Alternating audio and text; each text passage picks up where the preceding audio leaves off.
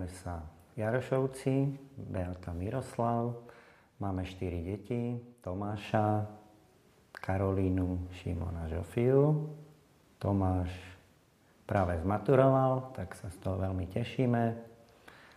Karolinka si vybrala strednú školu, takže tiež sa nám podarilo to vyriešiť.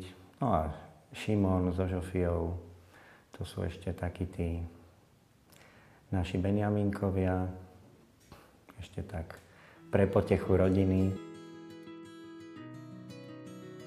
Sme novinárska rodina, čo sa teda občas aj odráža na tom, že stále sme niekde. Že tlak tých pracovných povinností výrazne zasahuje, výrazne ovplyvňuje život našej rodiny.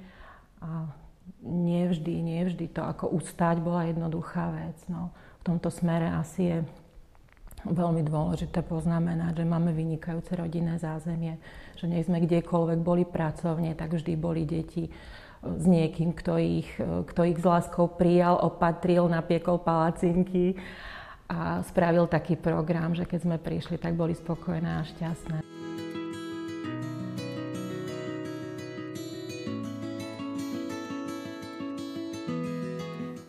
Sa u nás veľa prispôsobuje práci ten rodinný život pretože tá práca je taká, mm, tá moja, že je časovo nie je ohraničená a niekedy ani víkendom. Takže to je... Mm, nehovorím, že je to problém. Vždy poviem, že e, nie som rozvedený, preto mám tolerantnú manželku, ktorá teda mi toleruje moju prácu. Alebo si uvedomujem, že niekedy je to, niekedy je to ťažké. No.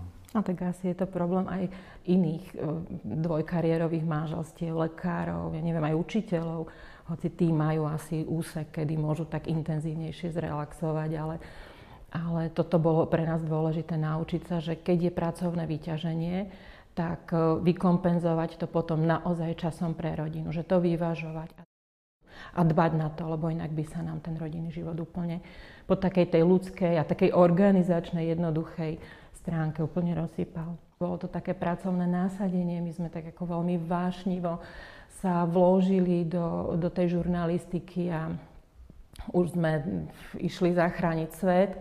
No, veľmi rýchlo nás to prešlo, chvála Bohu.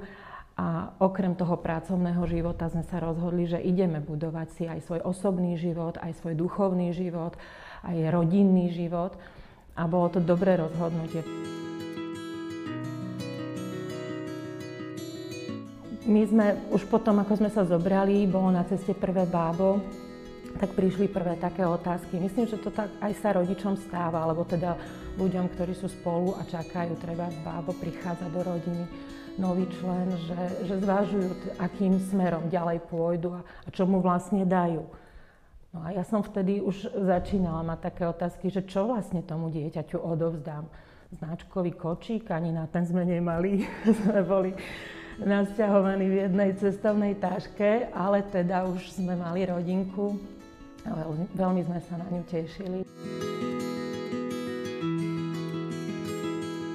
Vtedy začali prvé také úvahy, že akým smerom e, sa vyberieme.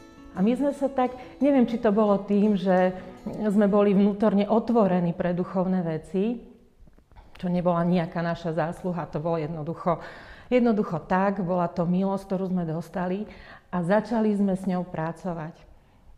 My sme vlastne z takých tradične veriacich rodín, s takým tradične mm, poňatým prístupom k viere a prosto zrazu sme sa vybrali svojou cestou. A tak začali sme chodiť do kostola, začali sme pristupovať k usviatostiam a postupne sa začal budovať taký životný štýl, ktorý, ktorý nás náplňal. Bol nám, bol nám oporou vnútornou. To mať svadbu v kostole a prijať tú sviatosť manželstva, že to sú jednoducho dve úplne rozdielne veci. A my sme k tomu manželstvu zo začiatku pristupovali tak, ako. Takže je to taká cirkevno-právna nejaká nechcem povedať, že formalita, ani nie, že je to niečo bezvýznamné, Ale ten sviatostný život toho manželstva sme objavili paradoxne až kedy? Až keď prišli problémy.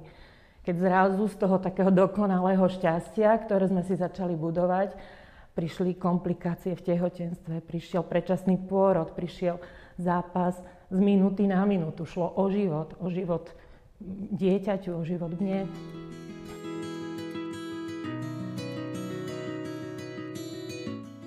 Ja napriek tomu, že som nechodil do kostola, aj keď teda e, v detstve ma naviedli na túto cestu, ale keď sme sa zoznámili, tak vlastne som nepoznal také veci, že v nedelu a tieto všetky, ako sa povie. Ten pravidelný ten, ten, ten pravidelný života rytmus, viery. Som, hej. Ale keď sme sa zoznámili a keď sme začali uvažovať o svadbe, tak ani jeden sme neuvažovali o tom, že by nebola v kostole. Jednoducho to pre nás ako si bolo samozrejme. A hm, možno tým sa odštartovala tá cesta, že, že sme to, že sme to asi obidvaja brali tak, že keď sme povedali áno, tak teraz nejako ďalej by sa to malo rozvíjať. A potom možno, potom možno prišli tie otázky, že, že ako ďalej, kam to nasmerovať. Pravím, že bolo to pre nás, ale asi skôr tradične, že svadba mala byť v kostole, lebo náš vzťah sa nelíšil tým, ako žili naši no, kamaráti, ktorí neboli zosobášení v kostole tá, tá túžba dať tomu ten duchovný a sviatostný rozmer sa postupne v nás tak, tak narodila. Bolo to, pravím, v týchto, v týchto takých zlomových situáciách. A nechcem povedať, že žiaľ, zažili sme ich niekoľko, pretože my s odstupom času vlastne za ne musíme ďakovať. No, boli to, hej, boli to veľmi náročné, komplikované gravidity. Bola som bola som mladá žena, ktorá nikdy nebola chorá a zrazu prosto to bol veľmi vážny problém. A potom, keď sa narodili druhé deti, pretože máme tak staršie a mladšie deti, tak e, tá radosť z toho, že donosiť zdravé dieťa, to bolo pre mňa, to bolo pre mňa nebo.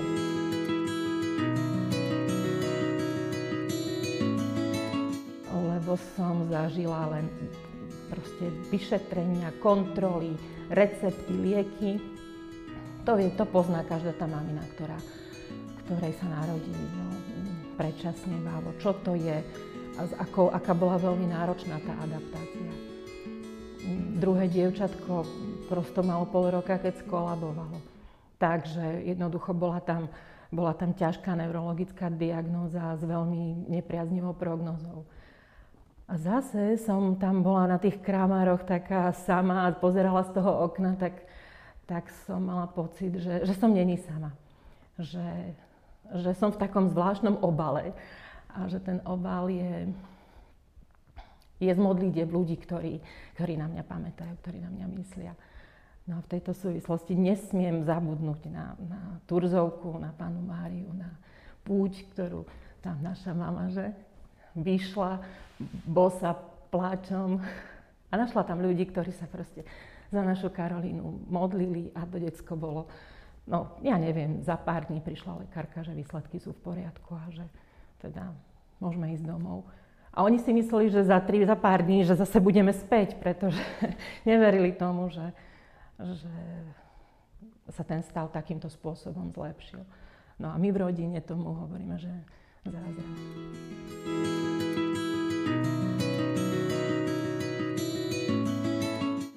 Nedávno sme sa dostali do výchovne fakt veľmi náročnej situácie, keď sme zažili zo strany najstaršieho syna no, takú tú, takú tú pubertálnu vzburu a túžbu ísť svojou cestou a odmietanie toho, čo my, toho, čo my žijeme a toho spôsobu života. A to bolo, to bolo naozaj veľmi tvrdé pre nás. No. Ale že neostali sme bez pomoci. A tam sme práve, to bol ten moment, že, že sme objavili kríž v našej obývačke. Že to bol ten moment na kolena, pod kríž a, a my to tak hovoríme, že, že sme vlastne držali pokope len, len tou sviatosťou. Lebo aj to naše milujúce zázemie zrazu začalo súdiť, vynášať súdy, odsudzovať, posudzovať, psychologizovať. No a, a my sme z nejakého dôvodu, nepadla jedna jediná výčitka, že keby sme chceli, tak jeden na druhého navyťahujeme, pretože sme si boli vedomi aj výchovy chýb, aj, ako, aj toho svojho podielu na tej situácii. Možno, že aj to, že, že je tá práca tak, tak tvrdo zasahovala do nášho života. Ale na druhej strane nič také sa nestalo. A my s odstupom času vlastne ďakujeme, a to bol jeden z tých momentov, že tá sviatosť vlastne tam pôsobila, že, že sme držali živým Bohom pokope. Ničím sme si to nezaslúžili. Pretože len sme dostali milosť byť nejakým spôsobom otvorený jeho pôsobeniu. Tak e, keď to človek všetko tak pospája, že možno ho niekto smeruje na tej ceste a do určitého času som si to možno ani neuvedomoval, až potom, keď sme sa zoznámili, tak som začal uvažovať nad, možno viac nad tými vecami a možno tiež až tak počasie, keď prišli nejaké tie Mm, nejaké tie starosti, situácie, problémy, starosti. A možno aj z toho potom vyplynul taký ten môj pokoj, že, e, že som to jednoducho odovzdal a bol som skalopevne presvedčený, že sa, to, že sa to dobre skončí, že to dobre dopadne. Lebo niekedy to boli situácie, v ktorých sme vôbec nevedeli, ako sa máme zachovať. To nebolo, že že odovzdám to, lebo som taký hlboko veriaci, ale, ale sme proste nevedeli, čo máme robiť. A vtedy na, zase, na, zase prišiel moment, že, že ja ti to odovzdávam, lebo ja naozaj neviem, čo mám robiť a, a rieš to ty. Pretože tak, ako som to ja riešil vlastnými silami, som to len dobabral.